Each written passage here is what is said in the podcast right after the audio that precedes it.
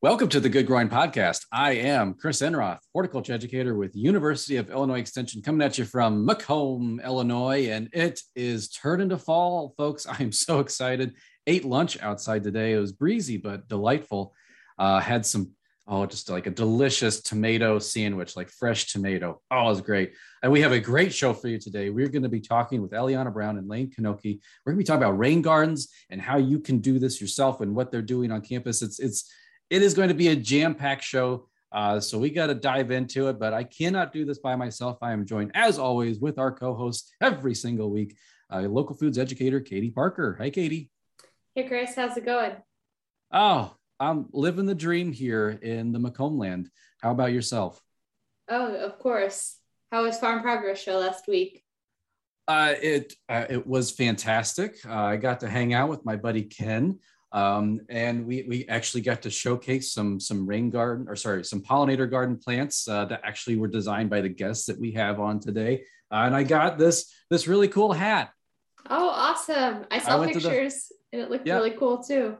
Uh, oh zoom doesn't like it. it's going to blur it out. But uh, yeah yeah and I, I, I got ken a hat too but i don't know if, if he'll wear it but yeah so but someone who i knows uh, probably uh, will uh, not, not, be wearing that hat. Um, uh, you'll have to tell us why, Ken. Uh, is Ken Johnson, horticulture educator in Jacksonville. Hi, Ken. I probably will not be wearing it because I have an abnormally large head. It gets bigger. And it does not. It fit. makes it gets bigger. I can make it really I'll, big. I'll give it to my kids. They can wear it. Can you and my boyfriend both? we get so many free seed hats, and he can't wear a single one of them. I just didn't want to say you had a big head, Ken. So. uh, so Ken texted Katie and me like late. What was it? Two nights ago? Like it was it was midnight or something. yeah.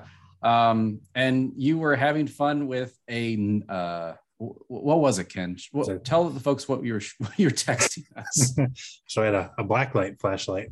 I was up on my mom's house and she had some tomatoes that were missing leaves. So we took a black light out and we are looking for uh, hornworm caterpillars, and we found quite a few. And the cool thing about them is they'll fluoresce under black light, so the leaves kind of turn a purplish, blackish color, and the caterpillars are kind of a blue green. So you have that black light, you can see them pretty easily. So collected, I think, about ten of them.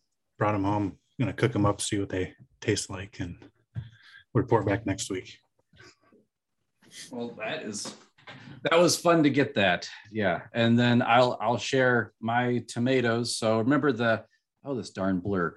The WIU tomatoes, uh, we're doing the purple and gold tomatoes. Well, this is yellow dragon. Just pulled this off the vine today. So it's got the purple top and then the kind of that yellow gold uh, body for the most part. Pretty cool. And then this is uh, Brad's atomic grape.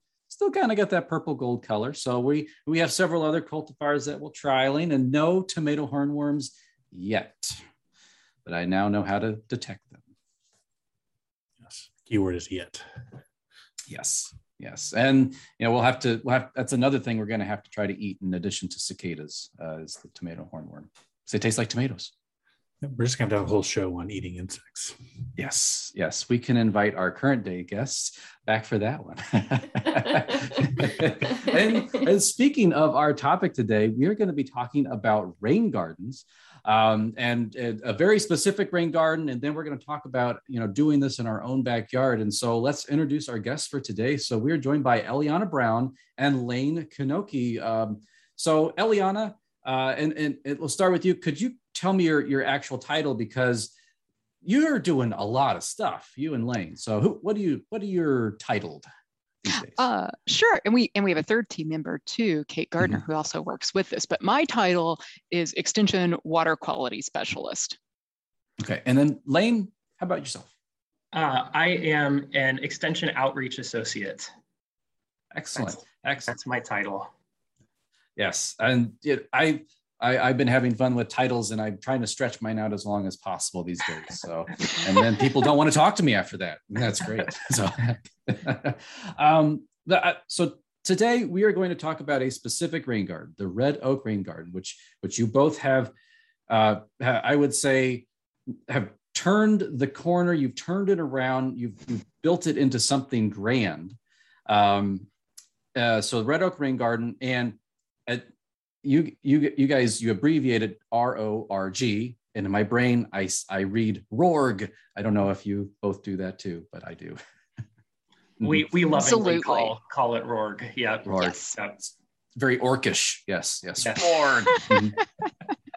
um, so Eliana, in your your day to day job, you are tackling stormwater issues regionally uh, throughout the state, throughout the Midwest. Uh, you're, as I call it, saving the world.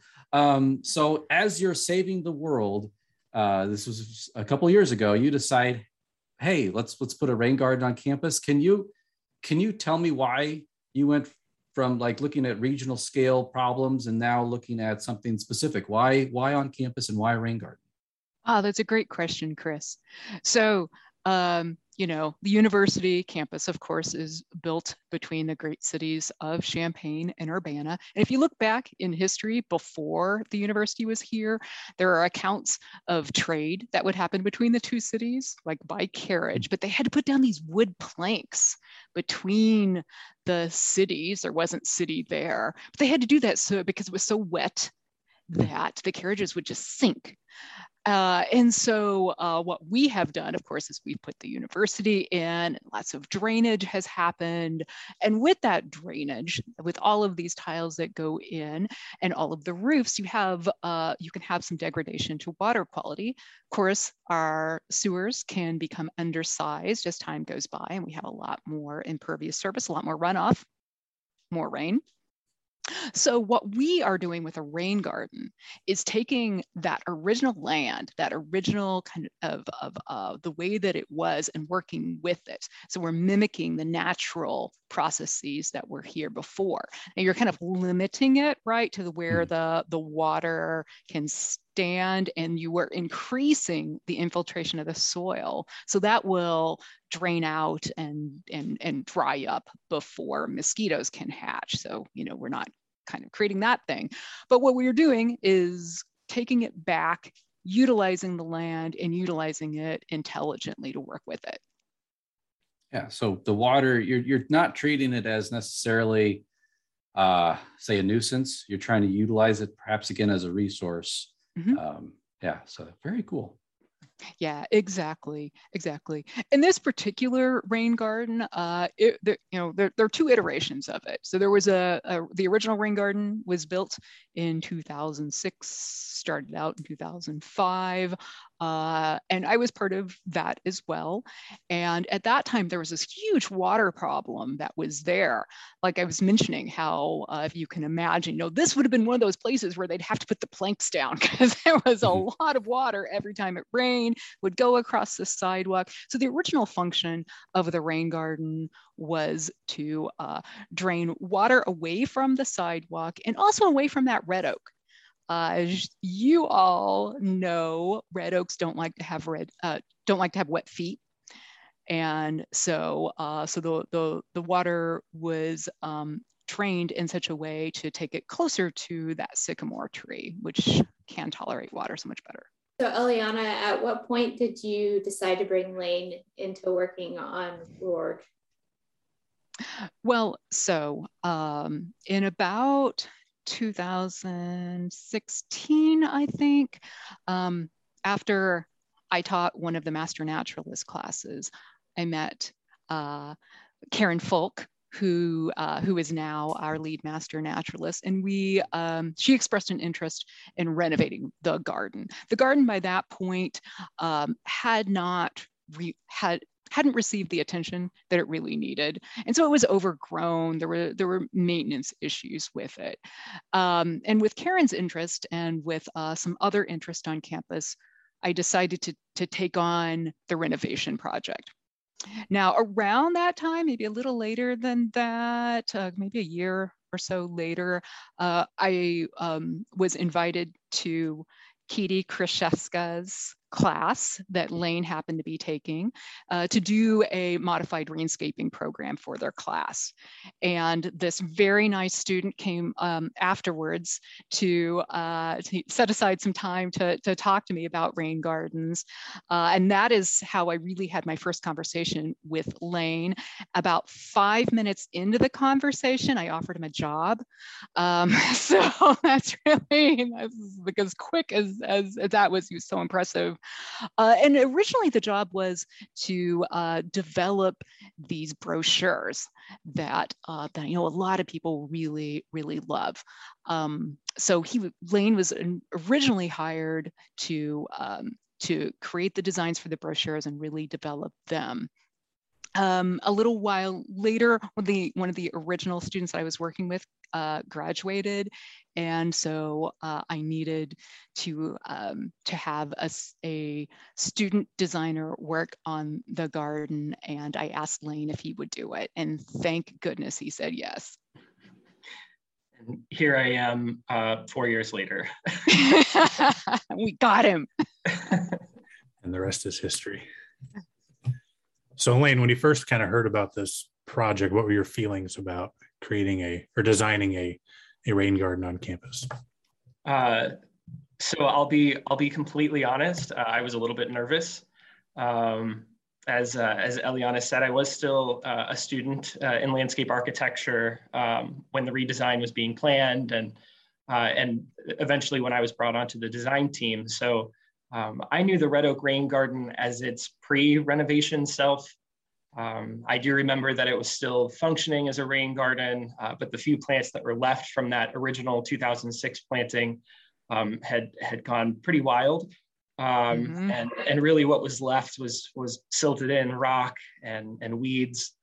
Um, and campus campus is no small place, uh, and the garden is in a very highly visible location. Uh, you know, I think we have something like 52,000 students on campus.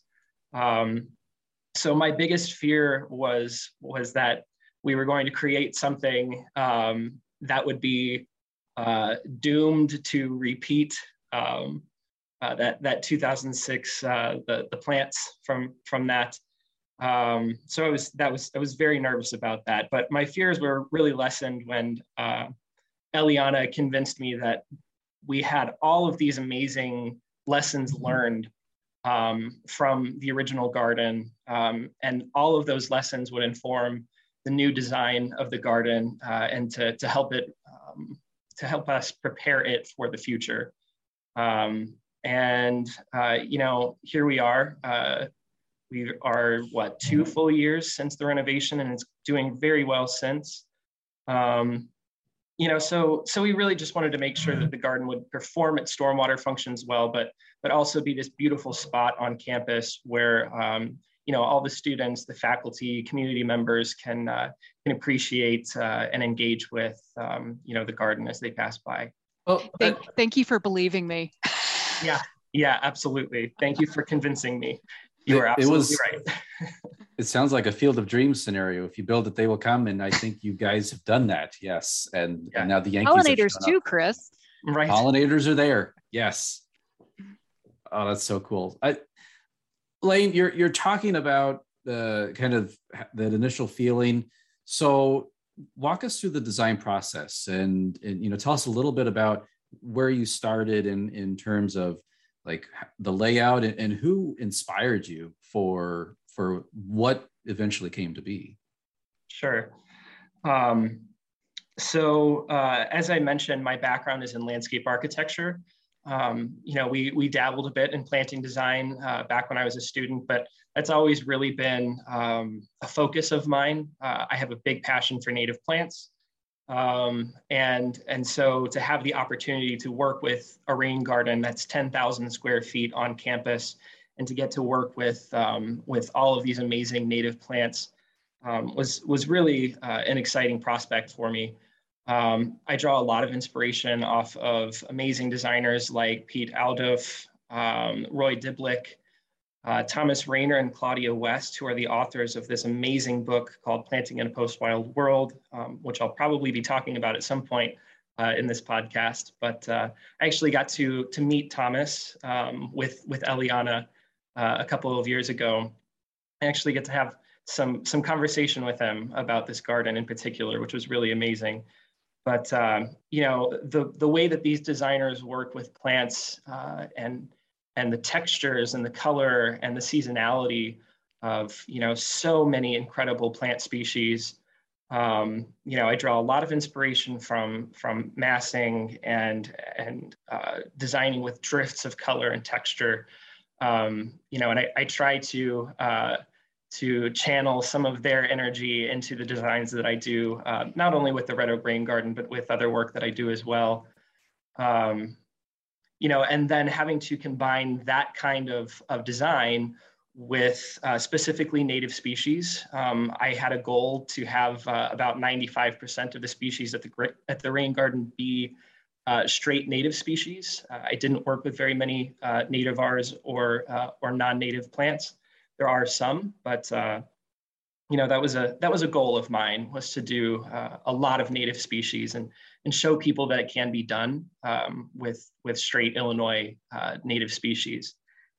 On top of that complexity, we have a rain garden where we've got at the top of the rain garden your dry conditions, at the bottom of your rain garden, you've got the wet conditions and everything in between. And then add on that complexity the fact that we have full sun areas and full shade areas with both dry and wet conditions in, in those locations as well. So we almost have like six biomes of sorts um, within the garden. Uh, and so narrowing down that native plant selection and uh, you know trying to uh, develop the masses of color and texture through there was a challenge, but uh, uh, I think it turned out pretty well. Um, and you know, I, I hope that Thomas Rainer would be proud. I'm oh, of course he is.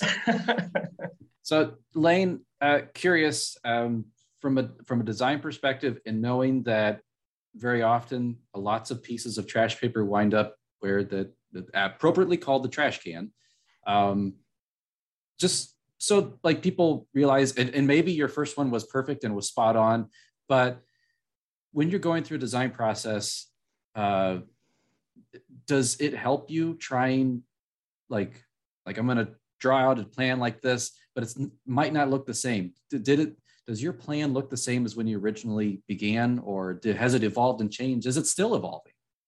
That's that's a fantastic question. Um, it uh, the the current iteration of the garden does not look like the original um, plan that we put together for the renovation in, in 2019 um, in 2019 i don't remember the exact number of species that we had specced but it was something like um, 80 i think species that we wanted to use and I want to uh, to sort of explain that number. You know, we do have those six quote unquote biome conditions within the garden, so we do have to have a little bit more of a varied um, plant selection than you'd have in most um, more simple gardens. Um, but 80 species was um, was a lot. Looking at that plan today, um, you know, I look back at that and, and I recognize that, uh, you know, there might have been specific areas of that design that might have looked messy um, because there's just a bit too much going on. Um, and then, you know, we rely on volunteers to, uh, to do a lot of the maintenance work, the care work at the garden and, uh, and getting people to recognize with uh, and, and work with 80 species of native plants um, that they might not be familiar with um, you know that that could have been a real issue.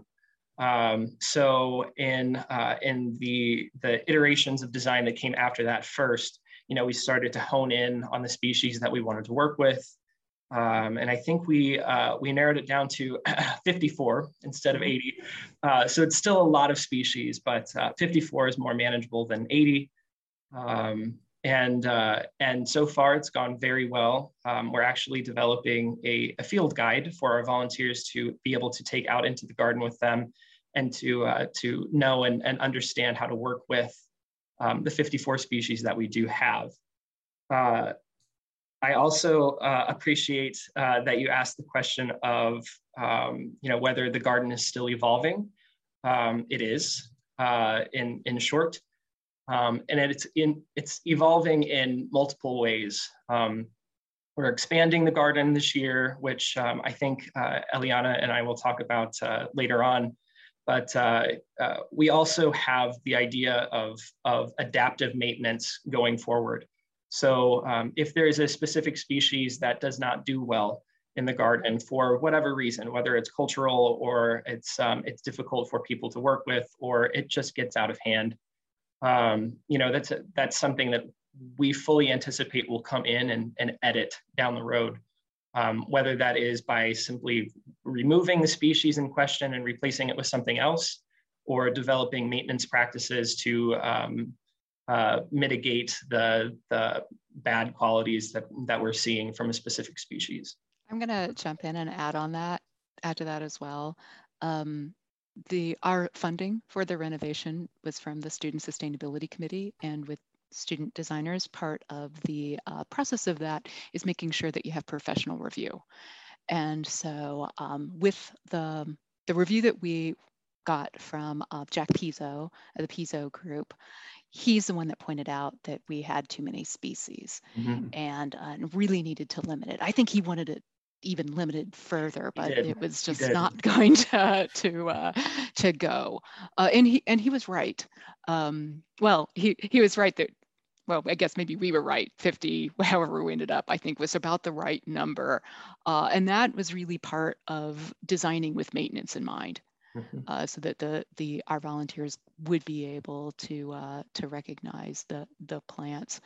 Um, so it it was um, I I hope Layne that it helped make uh, your design process and hone it, make it make it more refined. And with that limit, you had to be really selective of what plants went in. And uh, I know we're going to talk a little bit about um, doing this in your own backyard. And that's one, one lesson that I think that we can all have for our gardens is just to be really selective of the plants that make it, make it into the design.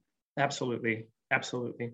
Can you guys tell us a little bit about um, how it was getting campus to approve the Red Oak Rain Garden on campus?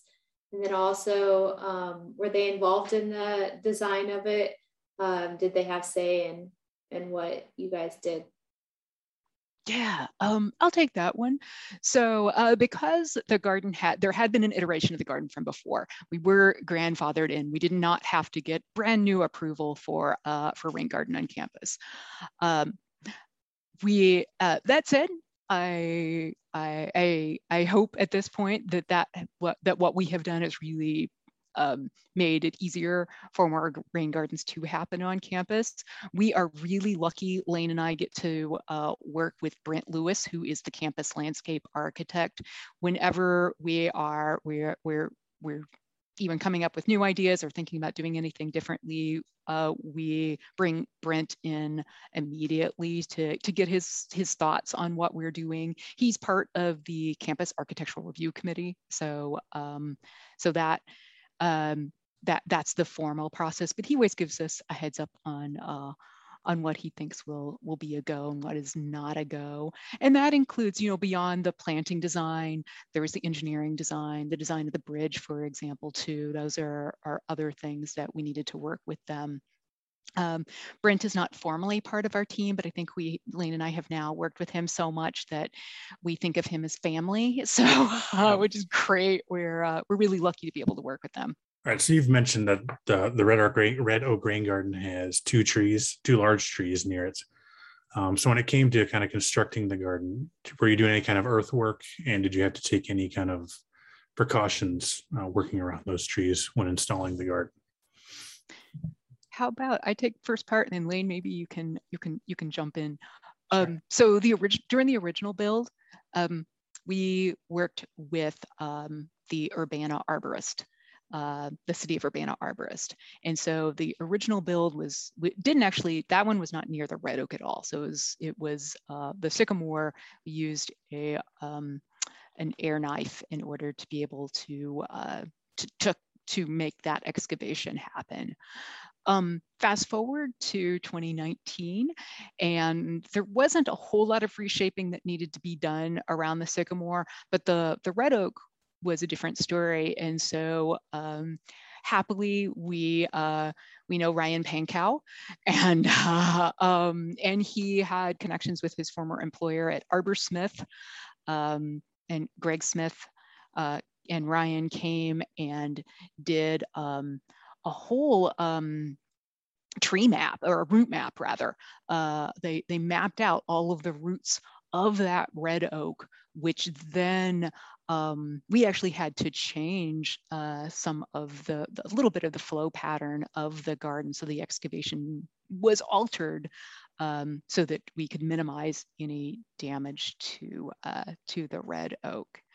Um, on our portion of the garden that does not have um, doesn't have trees, we were able to do some additional digging and put in an engineered soil.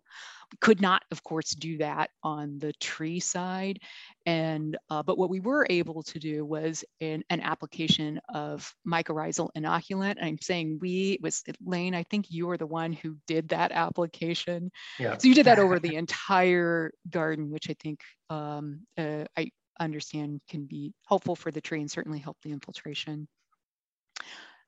Um, Layne, anything you want to add? Uh, yeah, I was I was just gonna mention. Um, uh, Eliana said something about a bridge uh, being at the garden. Um, part of the reason why we have that bridge um, and not say a sidewalk um, is because uh, by if we had installed a sidewalk, um, it would have basically gone over the tree roots um, and and all of that additional soil plus the concrete um, on top of roots like that is is um, is is a bad deal.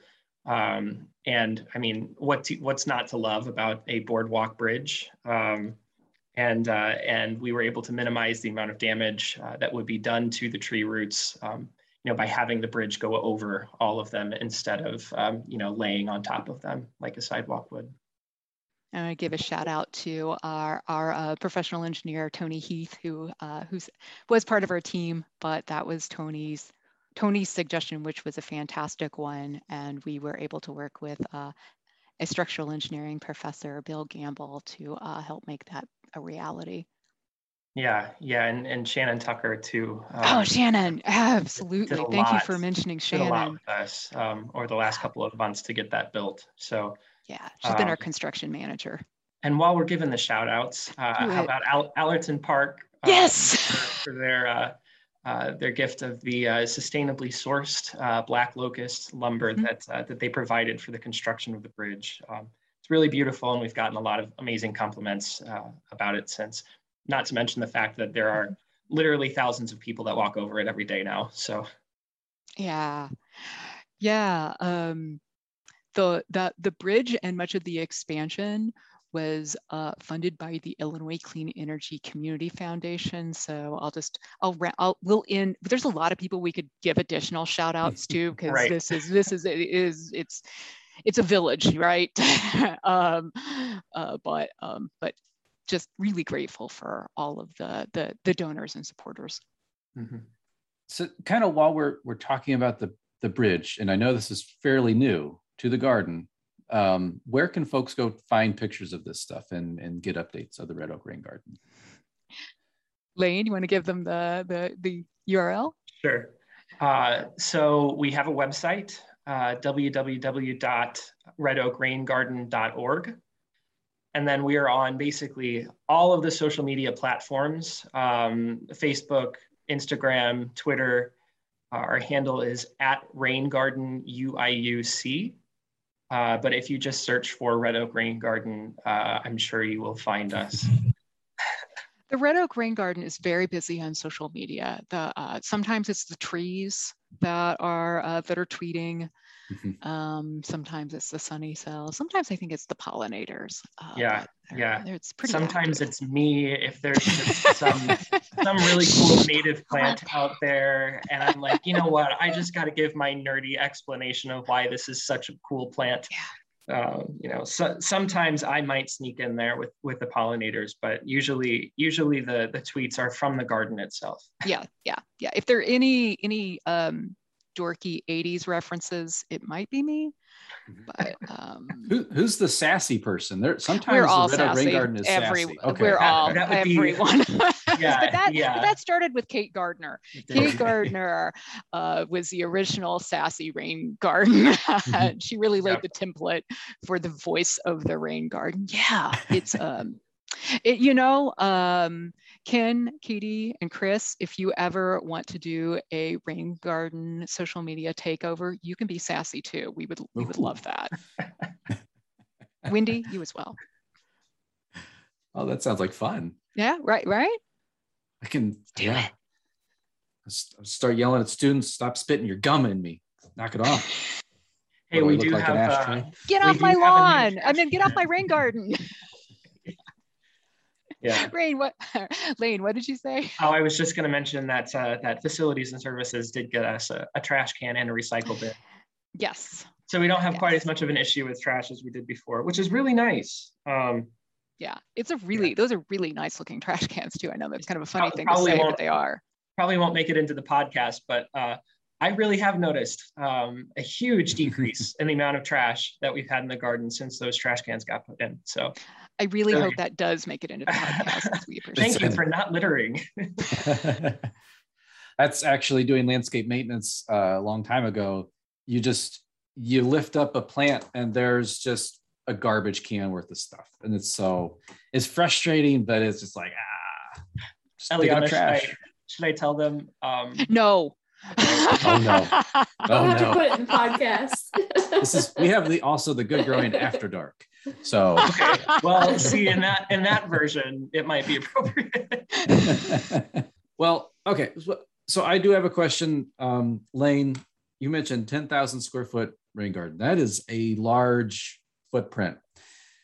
And the style that you mentioned, Piet and Roy, uh, Claudia, Thomas, they plant lots of plants in small spaces. So tell me about your source material. You mentioned native plants, but what did you order? And then if I've seen it, but and you know, and listeners who are listening, that may be thinking like, well, that's a lot of plants. How do you get them all on the ground? Could you explain a bit about your source material and then how you got all that stuff in the ground? Um, so yeah, it's it's a lot of of native plants. Um, I think in the the 2019 uh, renovation, we brought in about 9,000 plants. Hmm. Um, they came from uh, uh, Pizzo Native Plant Nursery, uh, Midwest Ground Covers, Possibility Place, and uh, North Creek Nurseries uh, from from Pennsylvania. Uh, so we had we had plants brought in from all over the place um, to to go into the garden. Um, of those 9,000, something like 5,000 were were ground cover species, specifically some some sedges, low growing grasses. Um, we also had a couple of of uh, more showy uh, flowering ground cover types um, that that went into the garden. Um, we got quite a few shrubs from Possibility Place. Um, uh, you know, in our in our shady conditions, we've got uh, a decent number of, of shade-loving shrubs out there. Uh, you know, we've got our winter berries and spice bush. Um, spice bush, I think, is probably one of my favorites, but uh, the all-time favorite red oak rain garden plant is red chokeberry. Um, and I think I think I talked about that the last time that I was here, but uh, so, so circle circle back to, to that one when you've got a chance. But red chokeberry is a great plant. Um, so yeah, that, that was a lot of, of native species that we brought in um, for that renovation. Last fall, so fall of 2020, we brought in even more native plants. Uh, I think it was something like 3,200 additional plants that we brought in. Um, we did a lot of Virginia bluebells, uh, which had, had always sort of been a goal of ours. Um, and then we paired them with uh, a tulip from Brenton and Becky's called Princess Irene, Here. and um, it is it is orange. Uh, so and it, it's like the true Illini orange um, as well. So we've got yeah. So Eliana There. just I, yeah. Yeah. it was, it was To good the, cue. to the orange and blue. Um, so we brought in 2,500 of those Princess Irene tulips to bloom with uh, with our several hundred um, uh, Virginia bluebells, and um, you know, the, the landscape designer in me that graduated from, from landscape architecture might have been screaming a little bit uh, about doing something that was orange and blue on an orange and blue campus, but uh, mm-hmm. it was, it, it, it really was fantastic. Um, I think, I think that's our new staple um, floral display. Uh, it was, you know, in, in our first year, uh, the number of people that came out to to photograph our orange and blue was, was pretty cool. Um, and that was before the bridge was there, so the garden wasn't even really done yet, and uh, and people were just flocking to to see it. Uh, this year we are uh, bringing in more plants. um, I think this is probably going to be the last big expansion that we do at the garden, at least for for a long time. Um, these plants are going to be coming from Country Arbors um, in, in Urbana. And, uh, and this time we are not just doing uh, native plants, we're also bringing in a couple of, of nativars. Um, you know, there, there are a couple that I've been wanting to try out. And, uh, and this fall's installation um, is, is really going to create uh, a gateway into the garden from, from the street. Um, if you've been to the garden, you know that it's uh, that it's sort of off the street a ways. Uh, it's not the showiest from from uh, you know where you're driving. Um, but with uh, with the installation this fall, um, you're you're going to see you're going to see the garden, um, and we're we're really excited about that. The orange tulips were spectacular, and yeah. we want to give um, Martha Smith retired now port educator Martha Smith a shout out. She said that those that uh, Princess Irene was that quintessential U of I orange color, and she was right. Um, I also want to say something about the, the number of ground cover. That was a huge takeaway for me and something that I really learned from um, the, the planting in a post-wild world uh, for a non-designer who you know has a yard and wants it to be pretty and uh, and manageable and wants to use native plants um, having that 75% ground cover is uh, so key. I, I, kind of liken it to in my my clothing wardrobe. It's like I will pro I have a lot of jeans and a lot of black pants, and that's kind of like my ground cover, right? It's like it's there as the background for other kind of showier showier things. And um, when you're at the, the native plant nursery or the nursery or whatever, just selecting plants, it's easy to want to gravitate to the really showy things, but it's those um, ground covers that um, give you that, um, that really good design. For a non-designer, really helpful. Layne, yeah. that stuff. Yeah, I mean, just just the number of inputs um, that that are reduced by having, um, you know, this dense ground cover is is remarkable, um, and we've we've gotten to to live that now with the Red Oak Rain Garden. Um, you know, developing that that green mulch of sorts. You know, you're you're not bringing in mulch um, to to cover the ground every year um, or you know if you're using a dyed mulch uh, on top of that you know we we just always have this this uh, dense mat of green across the whole garden that's functioning not just in that way but you know also for overwintering pollinators and and all of that mm-hmm. sort of ecologic side of things and then you know the fact that they're helping to shade out the the weeds that are trying to grow up through um, through the garden um, is, is helping us to reduce the, the, uh, the care um, that has to go into the garden. It doesn't mean that there is no care because there's definitely still a lot, but um, having that, uh, that weed suppression is really, really fantastic. And installing all of that um, was, was definitely a, a task. Um, I don't remember, I, I was keeping track of the number of holes that I drilled myself um, it was many 7,312. It was something like that. Wow. It yes. was it was many thousand um, that that I uh, had drilled. Um, you know, uh, along with uh, this incredible team that that we also had out there. There's more thank yous to be had in there, but um, you know that's continuing this year. Uh, basically, my method um, is to uh, to go out there uh, and grid off the garden. Uh, I think I was using 20 foot by 20 foot squares. Um, you know, you can you can definitely scale that down for smaller residential um, sized gardens, but I was I went out there with uh, with some marking paint and with uh, with some string lines and sticks. And I just I just made a 20 foot by 20 foot square. I translated what I had drawn on paper, you know, onto the surface of the garden. Um, and uh, you know, so I draw out the circles where uh, where a specific plant species would go, and then I started drilling holes. Uh, I used uh, uh, a three a three or a three and a half inch, I can't remember the exact size, uh, auger bit for a drill. Um, and three and a half. I think it was three and a half. Yeah, that sounds right. Um, and and yeah, I just just started drilling holes for all of those.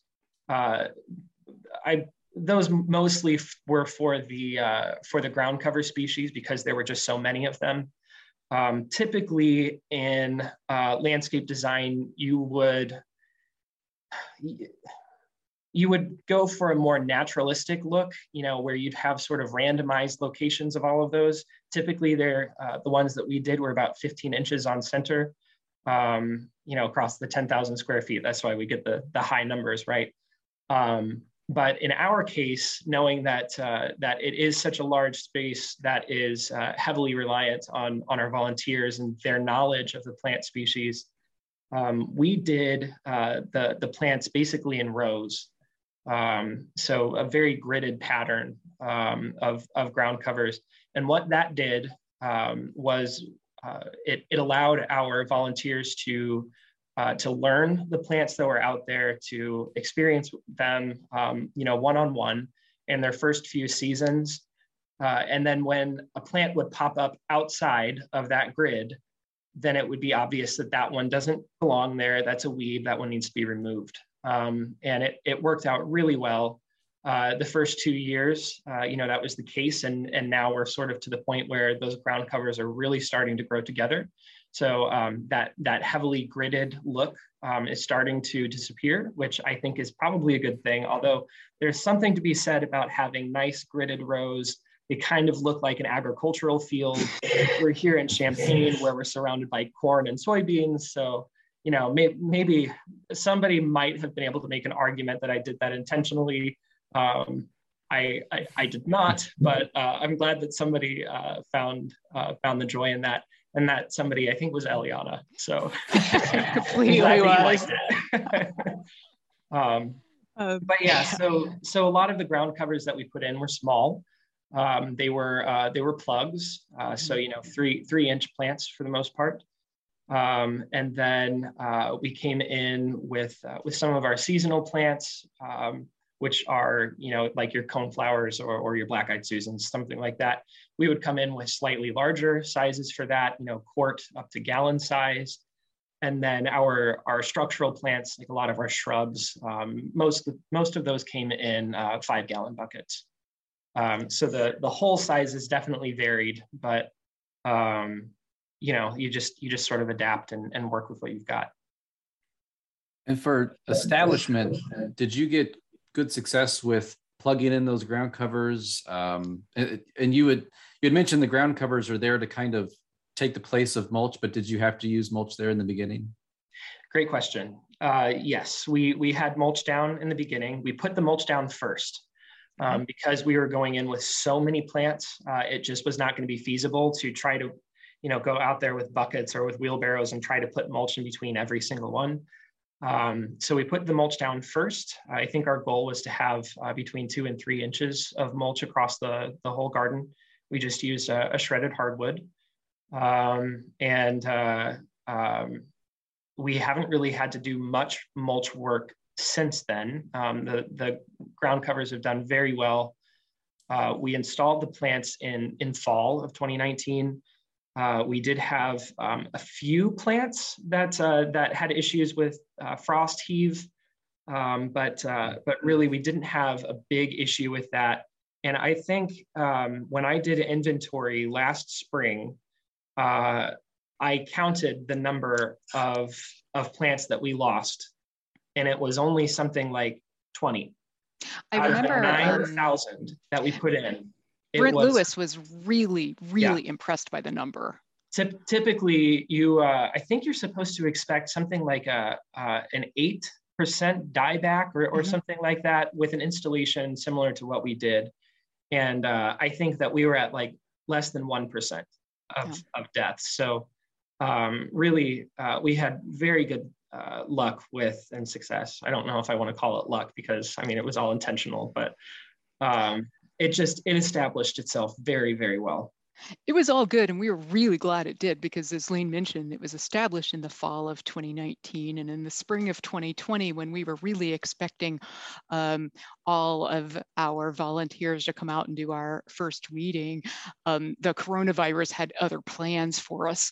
So uh, spring of 2020, we, um, we, it was just such a really fortunate thing that so many plants did well to be able to shade out uh, as many weeds as possible um, the the um, the mulch down first uh, and the kind of mulch we used is all those are that that was a method indicated by the uh, rainscaping training program.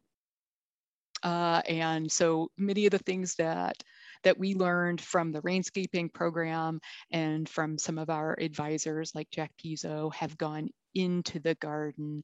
And as we are um, gearing up to do rainscaping programs throughout the state, some of the things that the information is going to go the other way. Um, the Red Oak Rain Garden will serve as um, a design inspiration and um, the lessons learned from the garden will go on to inform some of the gardens that happen as part of that education program there's our segue to rainscaping. Yeah. if, that's, if that's okay. it was pretty sly, wasn't it? I was like, I, well, I see what you're doing. well, I yes, in in light of that, talking about the rainscaping program, Eliana, um, uh, tell tell us a little bit more about what in the world is this thing? well, I'm so glad you asked. Um, so the uh, the Rainscaping Education Program is based on a program at Purdue. It's a two-day or four-evening course that includes a hand-on demonstration rain garden build. Um, it, the, the course itself covers why rain gardens are important, how to site and size them properly, how to design the plants, and how to maintain them. Um, it's not a beginner course. One thing I do want to mention, it is a course that is intended for people with baseline knowledge like master gardeners and master naturalists. Um, the master gardeners and master naturalists uh, uh, are um, with that baseline knowledge, for us at the Red Oak Rain Garden, those are our major volunteers, the Champaign County Master Gardeners and East Central Illinois Master Naturalists. So uh, we there is um, this fall a, a rainscaping class that's happening in Champaign County. So we're expecting several of our volunteers to, uh, to be attending. We also have an offering in Effingham County. And, and reach out to, I would say, if folks are interested in, in uh, learning more about Red Oak Rain Garden, please visit the website, follow them on the social medias, uh, but, but reach out to Eliana, Layne, um, both Ken and myself, we both took the rainscaping training. And so um, you know, we're happy to offer assistance uh, throughout the state wherever wherever you're located. So you guys often hold some beneficial um, activities and different um, things for people to get involved. And this, I think, just pre-COVID, you guys did the mulch madness, which was something that was really cool. Um, who came up with this idea, and what kind of uh, gave you that idea? Well, the originator of the idea was the original sassy voice of the rain garden, Ms. Kate Gardner. Uh, and um, right before COVID, she was talking about uh, doing this kind of NCAA style influenced parody uh, for plants. Uh, and as we were working with um, our com team on how that could be. Matt Wiley, the extension uh, graphic designer, came up with the name Mulch Madness, which was a, just brilliant, we think. Uh, but then Layne, Kate, and I, that was our that was our um, lockdown activity was coming up with uh, with the, what became mulch madness um, making all of the descriptions um, how we were going to do it uh, the actual um, workings of uh, of the social media uh, was based off of uh, this a museum in Indiana that did something with uh, something similar with historical um, pe people in history. Layne, do you want to talk a little bit about all of the, like the descriptions? You were the descriptions. I mean, I, I know we we kind of workshopped. You had you wrote the like serious descriptions, and then it was okay. Let's let's pack some jokes in there. Right. I, I got to channelize my inner plant nerd, um, which really isn't inner. inner. Right. Uh, I, I got to channelize my my plant nerd self uh, into the the so hidden, Layne. The, right. The the bios for for all of the all the plant species that we worked with uh, that that were the the teams, um, you know, competing against each other and in the Mulch Madness competition. Um, we we had the competition across uh, all of our social media platforms, so we we adapted, uh, you know, the the layout, um, the format of of each game specifically for um, polling on uh, on Facebook, on on Instagram, and on Twitter.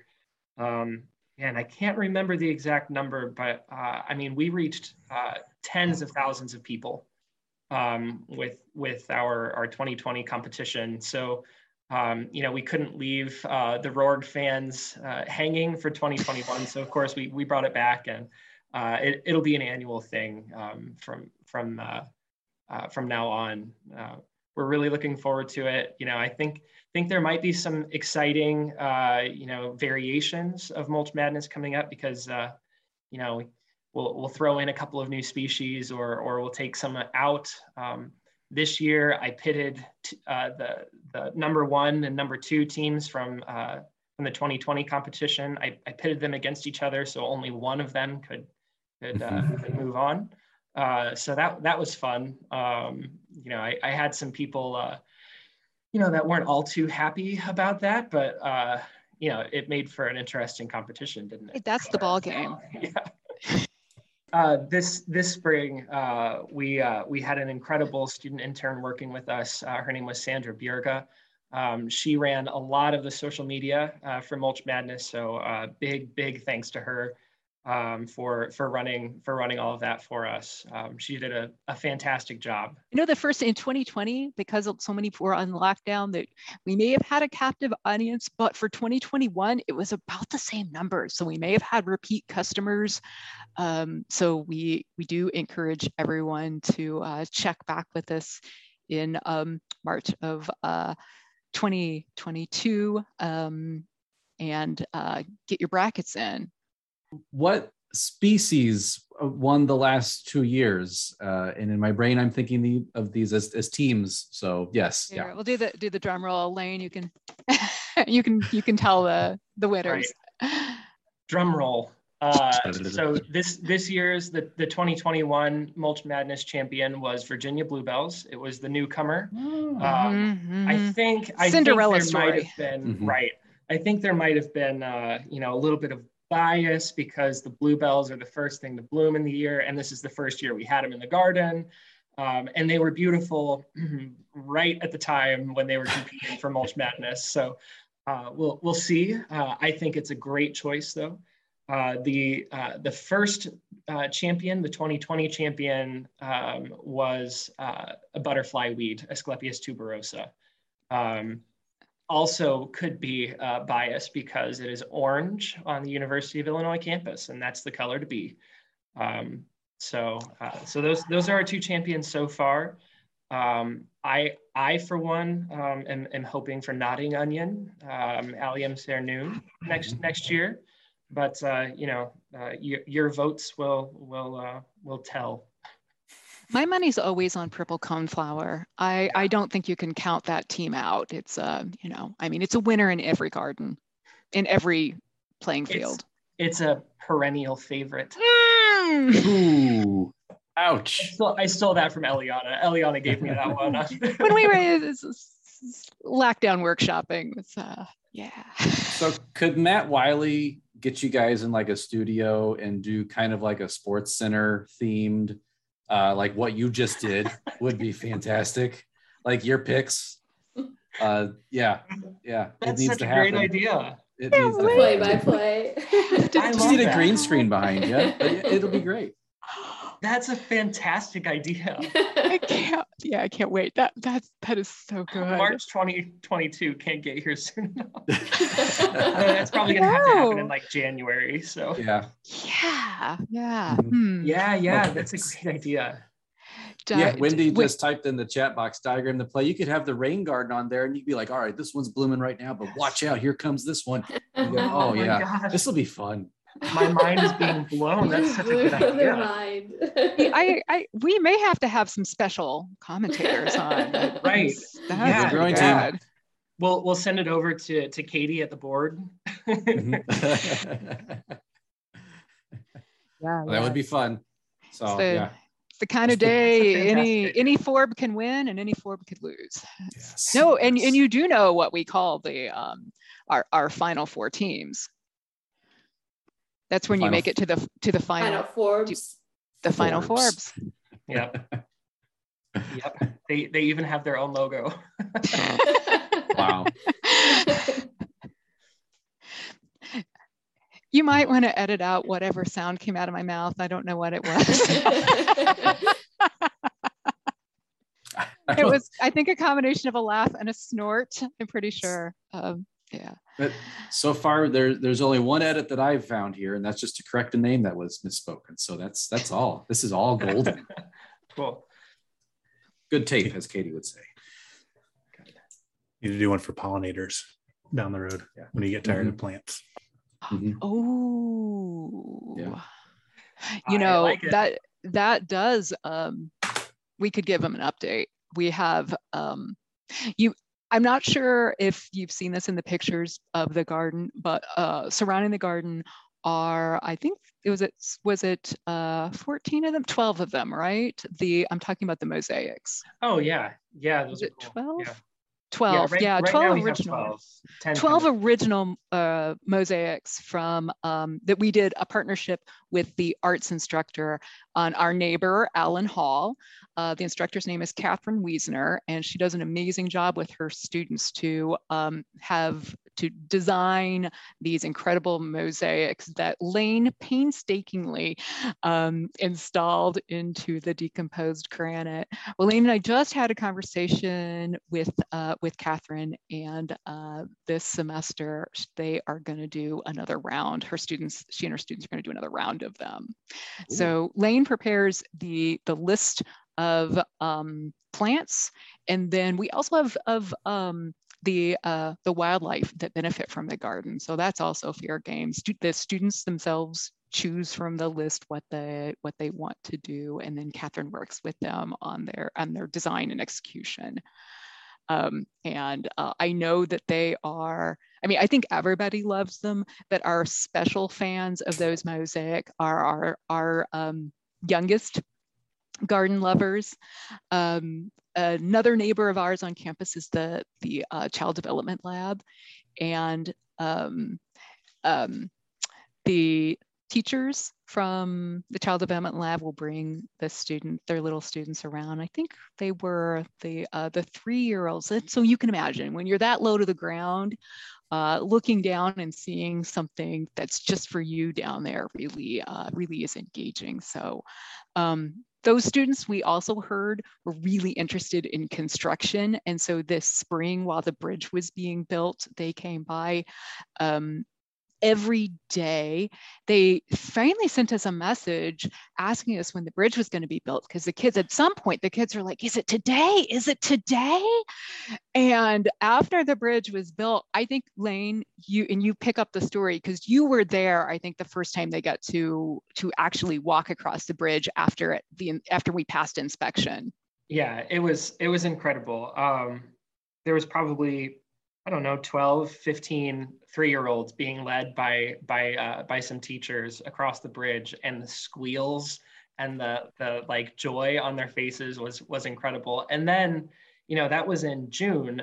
So um, the garden's summer blooms were you know at their peak and the garden was just beautiful beautiful. And it was covered with monarchs and hummingbirds and i mean they were just everywhere so not only did they get to walk across the bridge for the first time but they put their little hands on the rails you know looked over the garden and and there's all of these all of these uh, uh, insects and, and birds uh, and just life in general flying around them. Uh, and it was i mean the the amazement uh, on on their faces was was really I mean, in that moment, it was like, this is why I do what I do. This is this is why we all do what we do. It's um, um, yeah, it it's just to know that that you're influencing a next generation is incredible. Absolutely. So we have special thanks to uh, Kelly Harris is the, the head teacher that brought her her class out for uh, for the three year olds.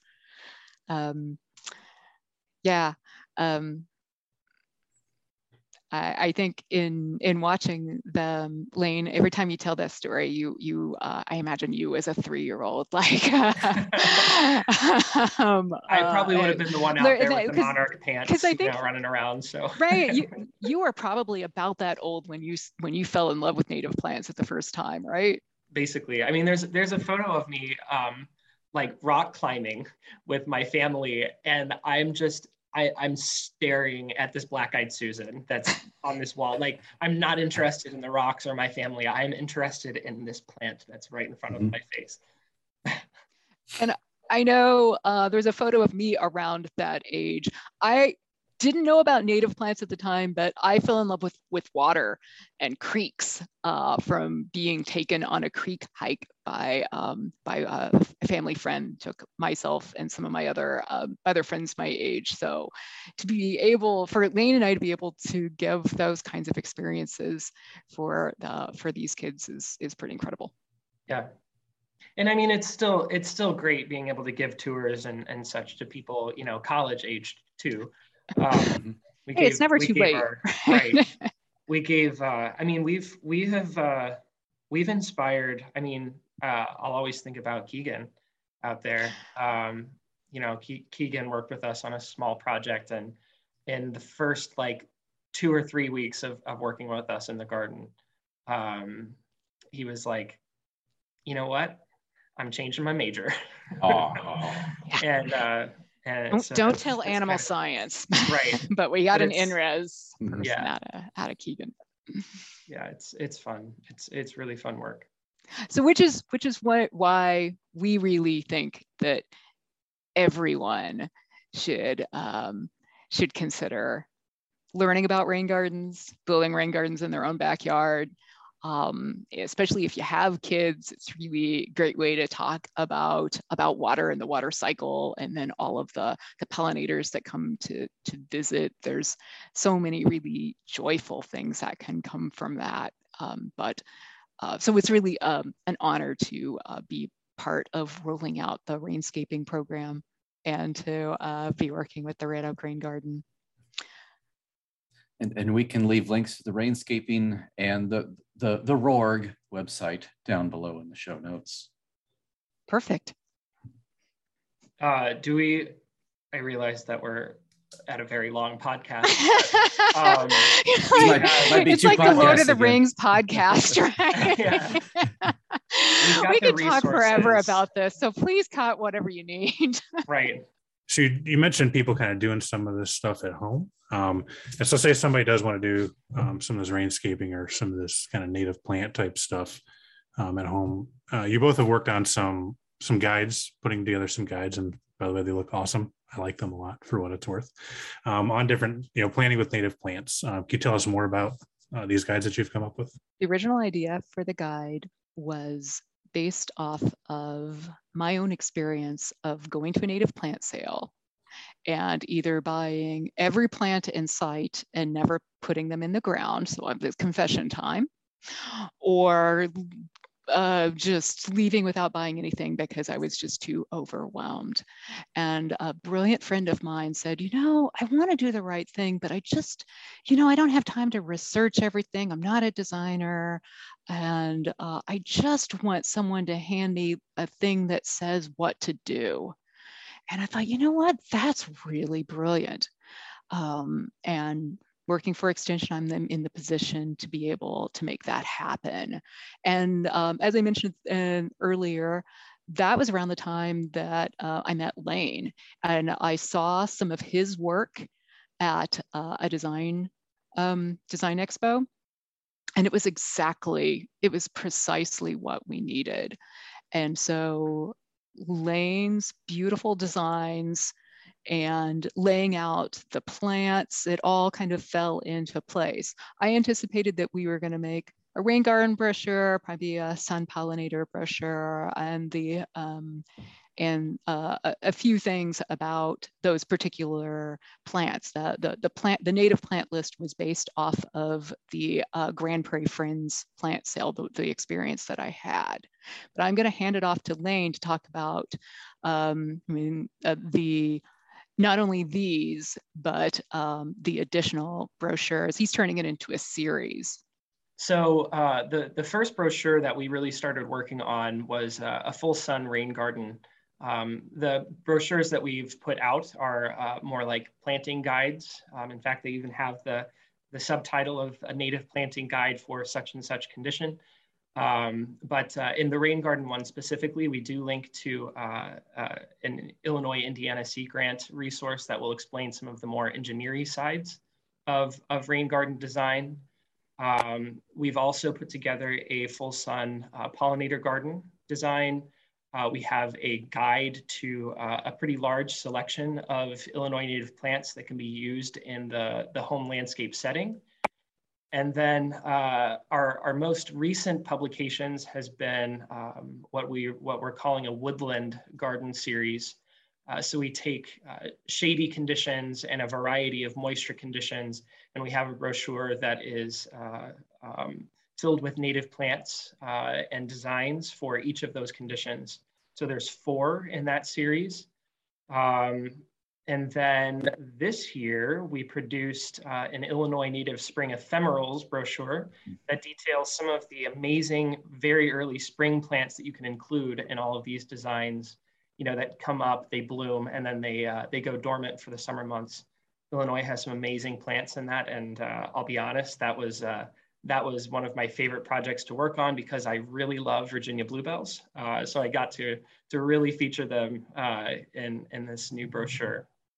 Some upcoming brochures that we have, um, much like what we did with the woodland uh, series, we're going to do the same with like the prairie setting, more of your sun conditions. Uh, so we're going to have four uh, different moisture conditions uh, with with the sun with the sun plantings. Uh, and again, those are going to utilize uh, all Illinois native plants. Um, they'll have uh, the, the, same design guides.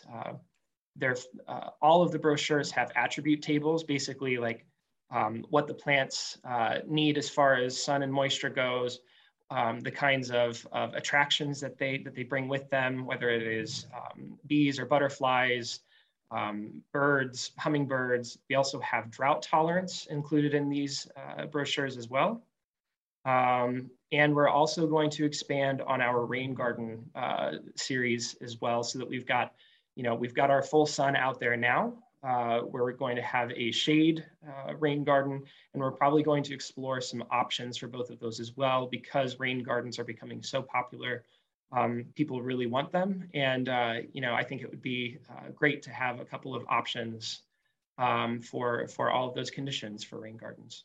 The, the uh, Red Oak Rain Garden inspired the, um, the plants that are in the brochures. So that original 80 species that um, from the from the original design is um, part of that part of the the the that plant list and um, the the series themselves are based off of the biomes of the red oak rain garden and the um, Layne, correct me if I'm wrong, but the um, the 75% ground cover and that that that basis of designing with maintenance in mind, that is baked into these your designs as well, right? It is. Yes. Yep. And and these resources guides, we have plugged them several times on this podcast and I got those those links. I got them. I just got a document. I'm just going to copy paste them down below. These are amazing resources. Eliana Layne, thank you so much for making these so that we can give these out to people across the state and well, help create habitat and make a place, make it a beautiful habitat. thank you so much for distributing them around the state. That's that's exactly what we wanted to happen.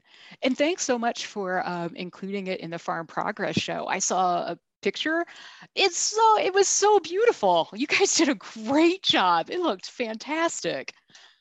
We will have to coordinate better next time because uh, we were selecting plants, and it's really hard to find plants that are in bloom this late in the year. And so, unless you want a mum or something like that. So, right. um, but we we got to get to a, a, native plant nursery, and they had some great. Uh, we we picked right from your list, and we just we organized everything. And so, yeah, we it looked lovely. It was one of it was my favorite one there. So, thank awesome. you so much. Oh, wow. fantastic. And, and thank you again, Eliana Layne, for being here on the podcast today. Uh, I, I know we, we can talk we can talk all afternoon about this, but we got to we'll just have to save it till next time. Thank you so much for for having us on. Thank you so much. This this was really fun. Well the good growing podcast is produced by wendy ferguson and edited by me chris enroth. Hey thanks goes out to ken johnson katie parker for being our faithful co-hosts every single week. Thank you katie and ken thank you eliana and layne for joining us and chris and ken it's good to see you guys again Eliana Layne, thank you for being on again. Uh, Katie, Chris, thank you as always. And let's do this again next week. Oh, we shall do this again next week. I hope to be on vacation, but who knows what's happening from day in, day out. Uh, plans change very quickly. This, it seems like these last couple years. So, uh, but listeners, I will thank you so much for listening and watchers. Thank you so much for watching us on YouTube. And as always, keep on growing.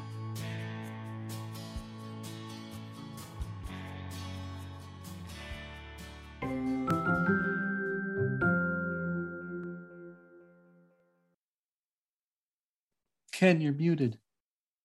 It doesn't say that he's, it doesn't have the. It doesn't show that he's muted though. Ken, your microphone's broken. There's your third edit, Chris. There's, there it is. Ken, I just have to keep hitting the cut button Ken's, here. Ken is speechless. Ken is speechless.